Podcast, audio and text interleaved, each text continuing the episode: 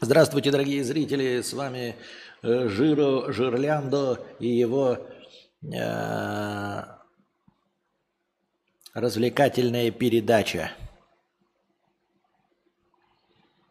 Разговорная передача. Здравствуйте, здравствуйте, здравствуйте, здравствуйте. Сегодня мы в воскресенье начали пораньше. А чё? А чё? А чё бы и нет? Мне так кажется, я так думаю. Так, что у нас там а, а, на повестке дня с а, вопросами? Вопросов, конечно, нет. А, никаких донатов в межподкасте не было. Вопросов в синем разделе чата у нас тоже не присутствует, по-моему. Сейчас проверим. А нет, есть. Смотрите-ка. Какой фильм не посмотрю из новых, пишет Антон. Очень часто ощущение дежавю, типа уже видел точно некоторые сцены, но фильмы-то новые, 2022-2023 годов, то ли схожу с ума, то ли из параллельной реальности или прошлой жизни. Нет, нет, нет, нет. А мейнстримовый контент всегда повторяется. А, я это тоже давным-давно заметил. Именно поэтому, дорогой друг, я и пропагандирую бесстрашие перед э, спойлерами – Мое личное мнение, я просто придерживаюсь того, чтобы спойлеры не писали в чате, но меня лично спойлеры не интересуют, потому что спойлерами быть ничего не может. Если ты достаточно насмотрен, наигран, э, начитан, то никакие новые сюжеты тебя по большей части не удивят. Особенно сюжетные ходы, там интригующие какие-то э, новые, э, как это, новые затравки, это все для тебя будет не новым если ты смотришь э, кино. Если ты его смотришь, я говорю, да, не обязательно даже смотреть его на уровне э, кинокритиков, э, кинологистов каких-то. Нет, просто достаточно смотреть популярное кино за последнее время, более или менее с хорошими оценками 7+, посмотреть все 250 кинопоиска, и я тебе обещаю, каждый, кто посмотрит 250 кинопоиска, будет вот как и ты реагировать на любое новое кино. Оно все будет повторяться, потому что это мейнстримовое искусство, рассчитанное на массы, а поэтому, особенно в последнее время, мало кто любит рисковать э, в жанре все хотят зарабатывать деньги. То есть э, режиссеры, сценаристы, они, конечно, может быть и стараются что-нибудь выжать из себя новенькое, но тем не менее они все тоже живут в той же самой парадигме информационной, в том же самом информационном пространстве, все те же самые видели, и поэтому будут повторять то, что они видели. А, ничего плохого в этом нет. Но они будут стараться все это исправить, но над ними, над всеми стоят люди с деньгами, толстопузы, которые платят за это деньги. А они, в общем-то, не преследуют цель поделиться каким-то искусством, э, родить что-то новое. У них главная задача – это заработать деньги. А как зарабатывать деньги? Разве зарабатываются деньги на, что, на чем-то новом? Разве кто-то на самом деле хочет повторить э, путь Стива Джобса? Путь его никто не хочет повторить. Все хотят повторить результат. Поэтому все делают то, что делает iPhone – Э, ничего нового не добавляя, ну, условно говоря. А, никто не хочет изобретать, никто не хочет формировать вкус, никто не хочет формировать предложение. Все хотят пользоваться тем, что уже популярно. И поэтому над любым оригинальным произведением, над любой оригинальной идеей стоит продюсер, который говорит, «Э, а, конечно, все очень интересно, но давай сделаем, как он в том популярном фильме, а здесь сделаем, как он в том популярном фильме. И это касается любой мелочи. Давайте наши герои будут одеты не так экстравагантно и необычно, как... А, ну, давай вот оденем, вот если детектив, пусть он будет одет как в шаблоне детектива, пусть на нем будет шляпа, пусть на нем будет плащ, пусть он будет не брит. Ну, потому что все детективы не брит. Нет, понимаешь, мы, конечно, можем, но нам хочется денег, а люди привыкли, чтобы детектив был не брит, чтобы у него были проблемы с алкоголем, чтобы он был разведен, чтобы у него были э, дети, с которыми у него не очень отношения. Это все, вот, понимаешь, то есть есть детектив, но ну, мы давайте да, добавим на него вот эти попсовые моменты, э, чтобы э, универсализировать и стандартизировать представление о детективе и получить деньги с тех, кто хочет увидеть ожидаемый результат. А все хотят на самом деле увидеть ожидаемый результат. Вот так и получается. А, И если в литературе, э, даже в издательском деле все равно присутствуют какие-то вкусовые предпочтения издателей и редакторов, но тем не менее есть хоть какая-то свобода, потому что рискуются не такими деньгами. А, производство какой-нибудь книжки, если, ну там, плюс даже если рекламная кампания, все равно в пределах как бы допустимого можно рискнуть, и куча произведений отправляются на свалку истории. А, тем не менее, свобода есть, хоть какая-то, да. А, точности так же, как в инди-играх, например, есть свобода а, у независимых студий, которые на свои бабосы что-то делают, они могут изгаляться, они могут оригинальничать, они могут еще что-то. Другое дело, что им не хватает оригинальности в силу недостатка таланта, потому что если бы у них был талант, тогда они были бы AAA студией, или их взяли бы на работу в AAA студии, платили бы им большие деньги, если бы у них был талант – их бы заставили делать то, что нужно мейнстриму. Но поскольку таланта у них недостаточно, то их не берут в эти студии в силу недостатка опыта или в них не верят. Иногда это выстреливает. Иногда оказывается, что на работу не взяли гения. И тогда мы получаем что-то наподобие Майнкрафта. Да, а, ну, я не знаю, каких-то вот э, начинающихся как инди-произведений, а потом в итоге выросших в что-то э, огромное, оригинальное, светлое и того, чего до этого никогда не было. А, и в литературе это еще до сих пор возможно. Кто-то открыт новым именам, новым веянием, новым жанром. А кино – это исключительно мейнстримовое искусство. Конечно, есть независимое кино, но независимое кино отличается от кино за 300 миллионов долларов тем, что оно стоит 30 миллионов долларов. А, настоящее независимое, прям авторское кино – когда человек собирает денежки сам, оно стоит 3 миллиона долларов.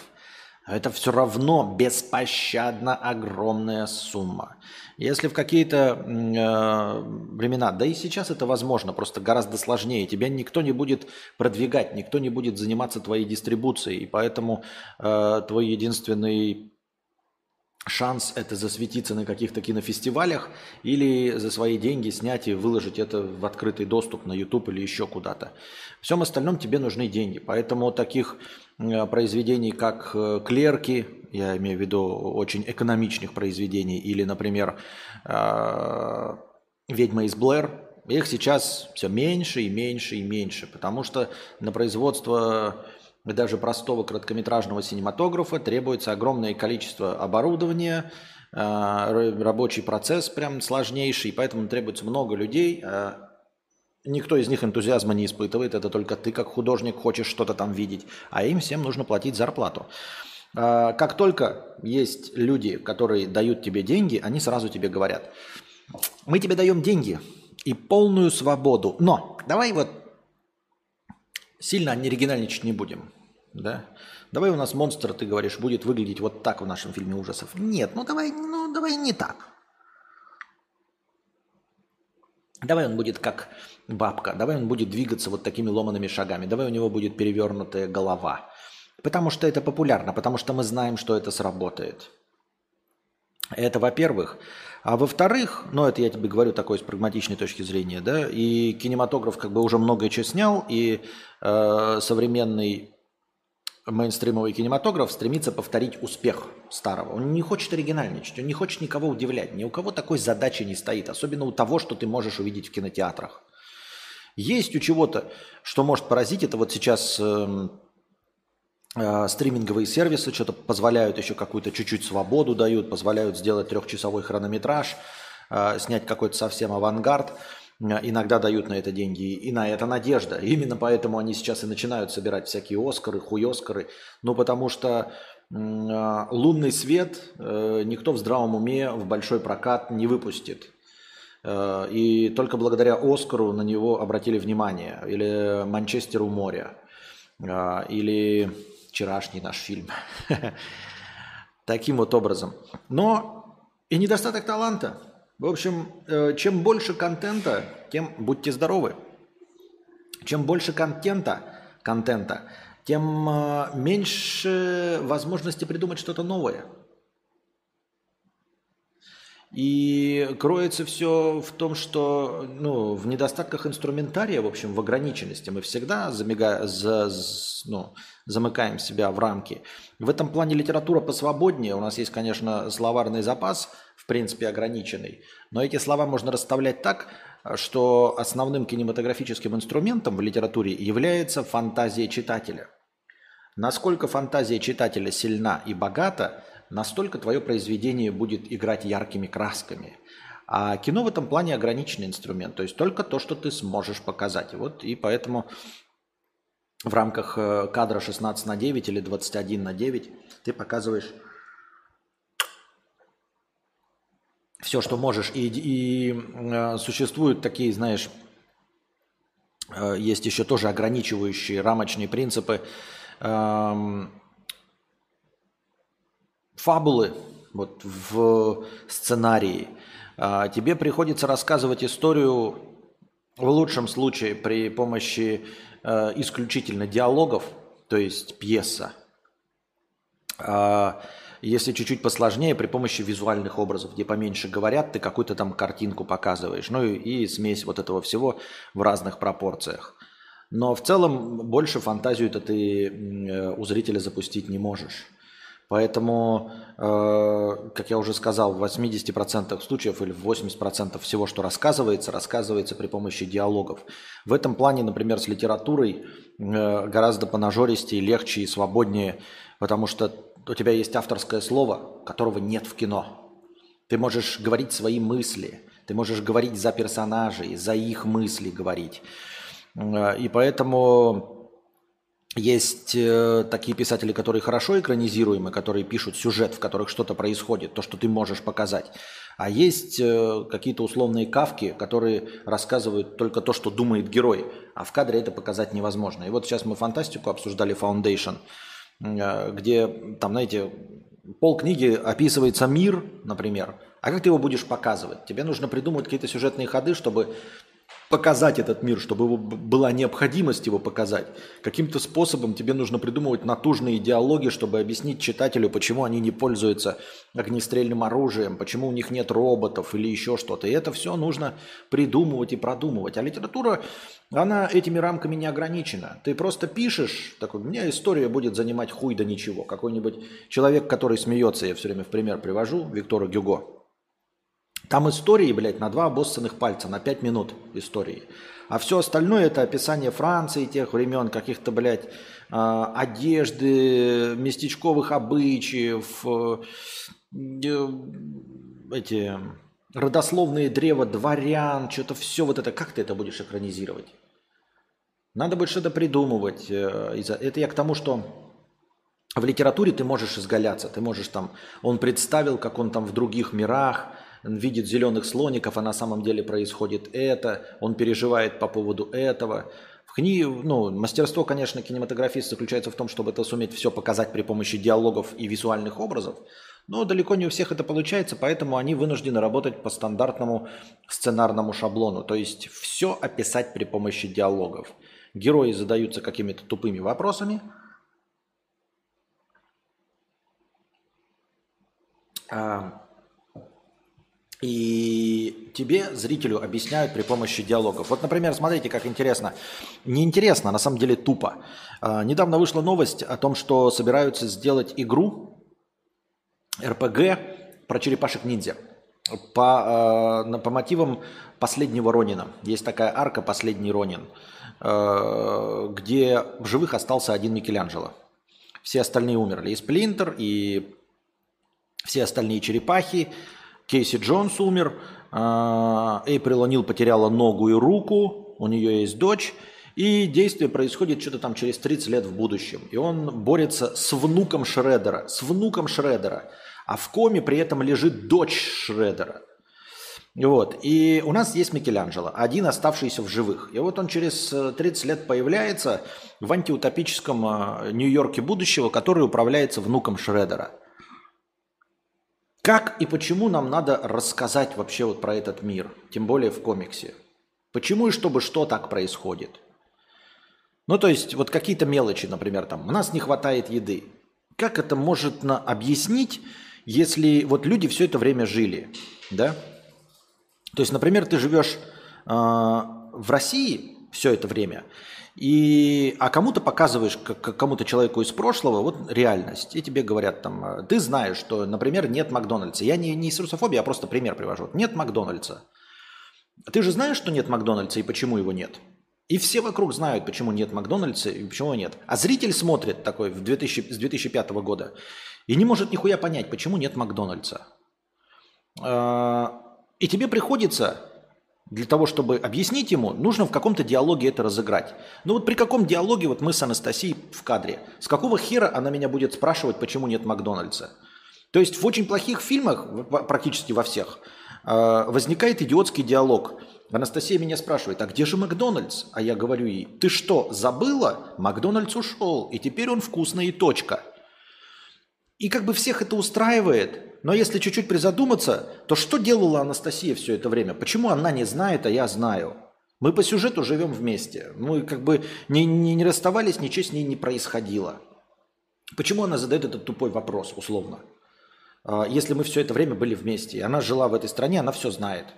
В чем прикол? Но людей такие, такая хуйня не смущает. Но вот, например, в последнем Ронине можно придумать тупую натяжку. Она крайне, блядь, натянутая.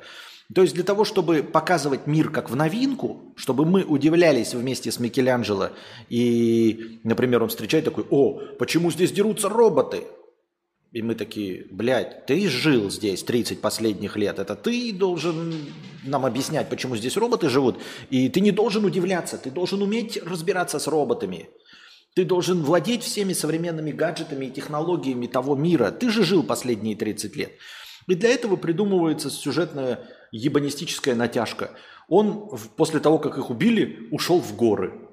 Ушел в горы и просто жил в горах. Пиздец. А потом в один прекрасный момент такой, спущусь-ка я с гор через 30 лет. И хуяк спустился с гор через 30 лет. Он не видел ни летающих тарелок, ни самолетов, ни войн, ничего. То есть в горах у него возникла временная капсула, которая, в которой он остановился на момент там, 2005 года. Спускается через 30 лет, 2035 год. И он видит это все в новинку. То есть ни к нему никто не приходил, ни мимо не проходил, он радио не слушал, видео не смотрел, ничего. И он спускается такой, ебать, как будто 30 лет в коме пролежал, понимаешь?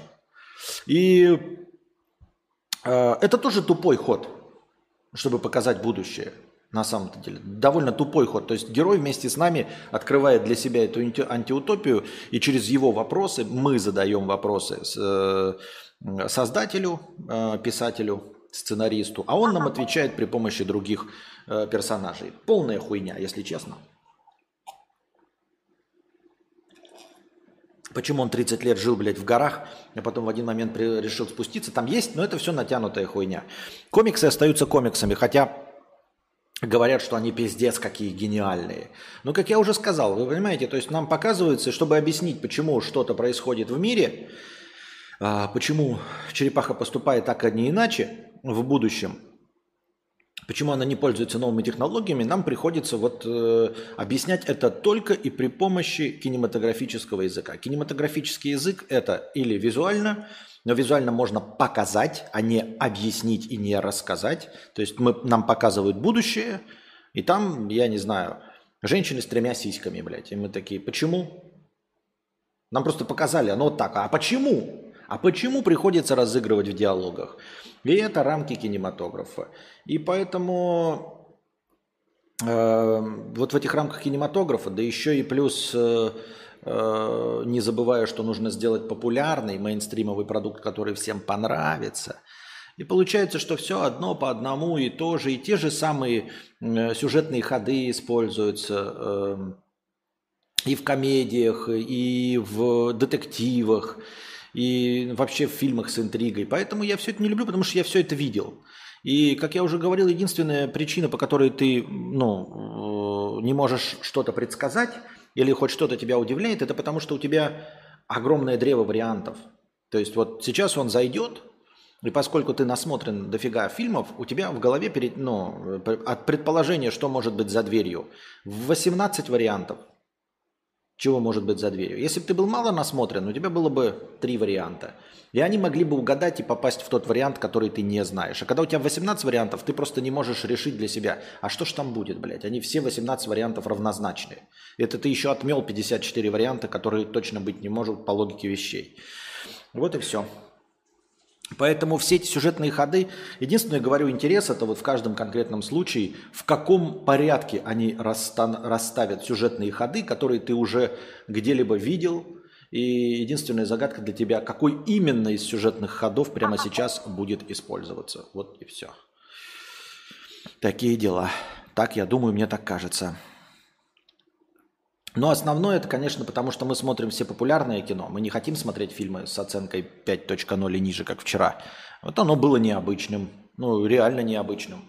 Оно разрушило наши ожидания. Шутка хорошая, это тоже разрушение ожидания. Этот сетап тебе накидывают информацию, потом разрушают ожидания панчлайном.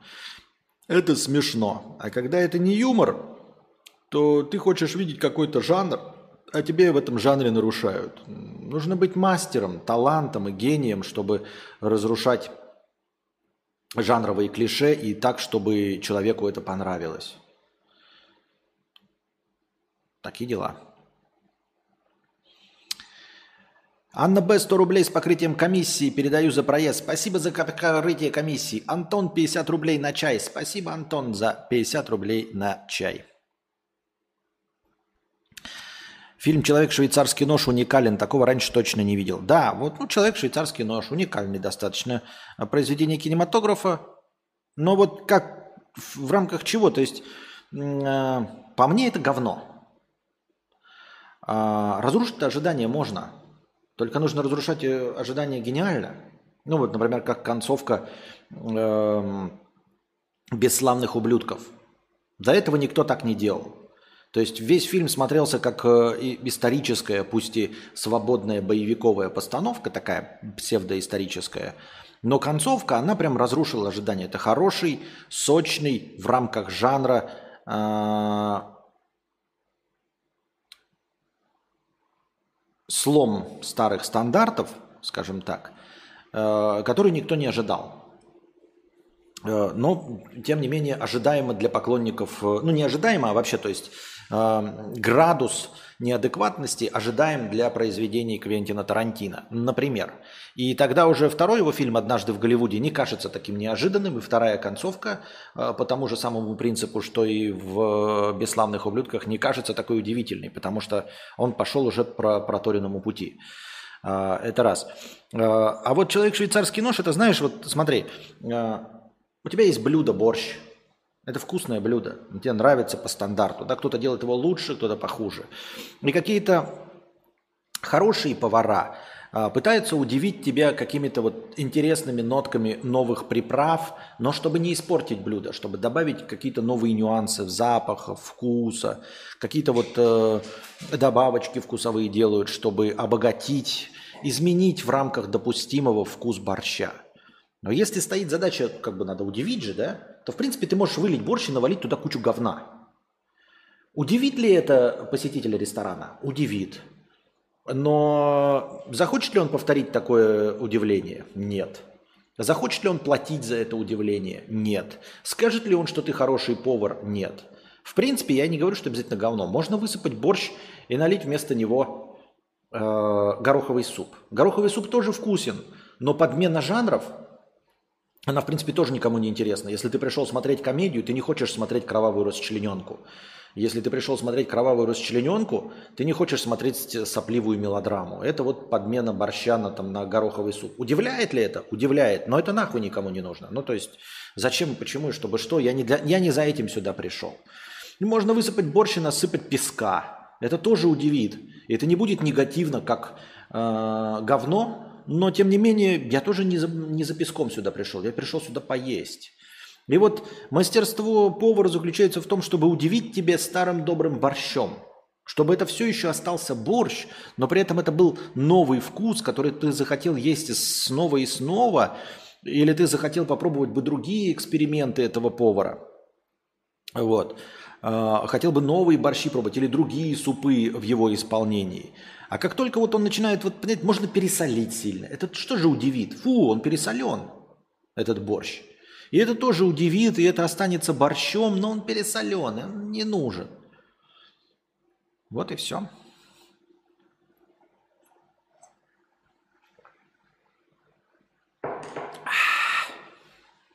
Пам-пам.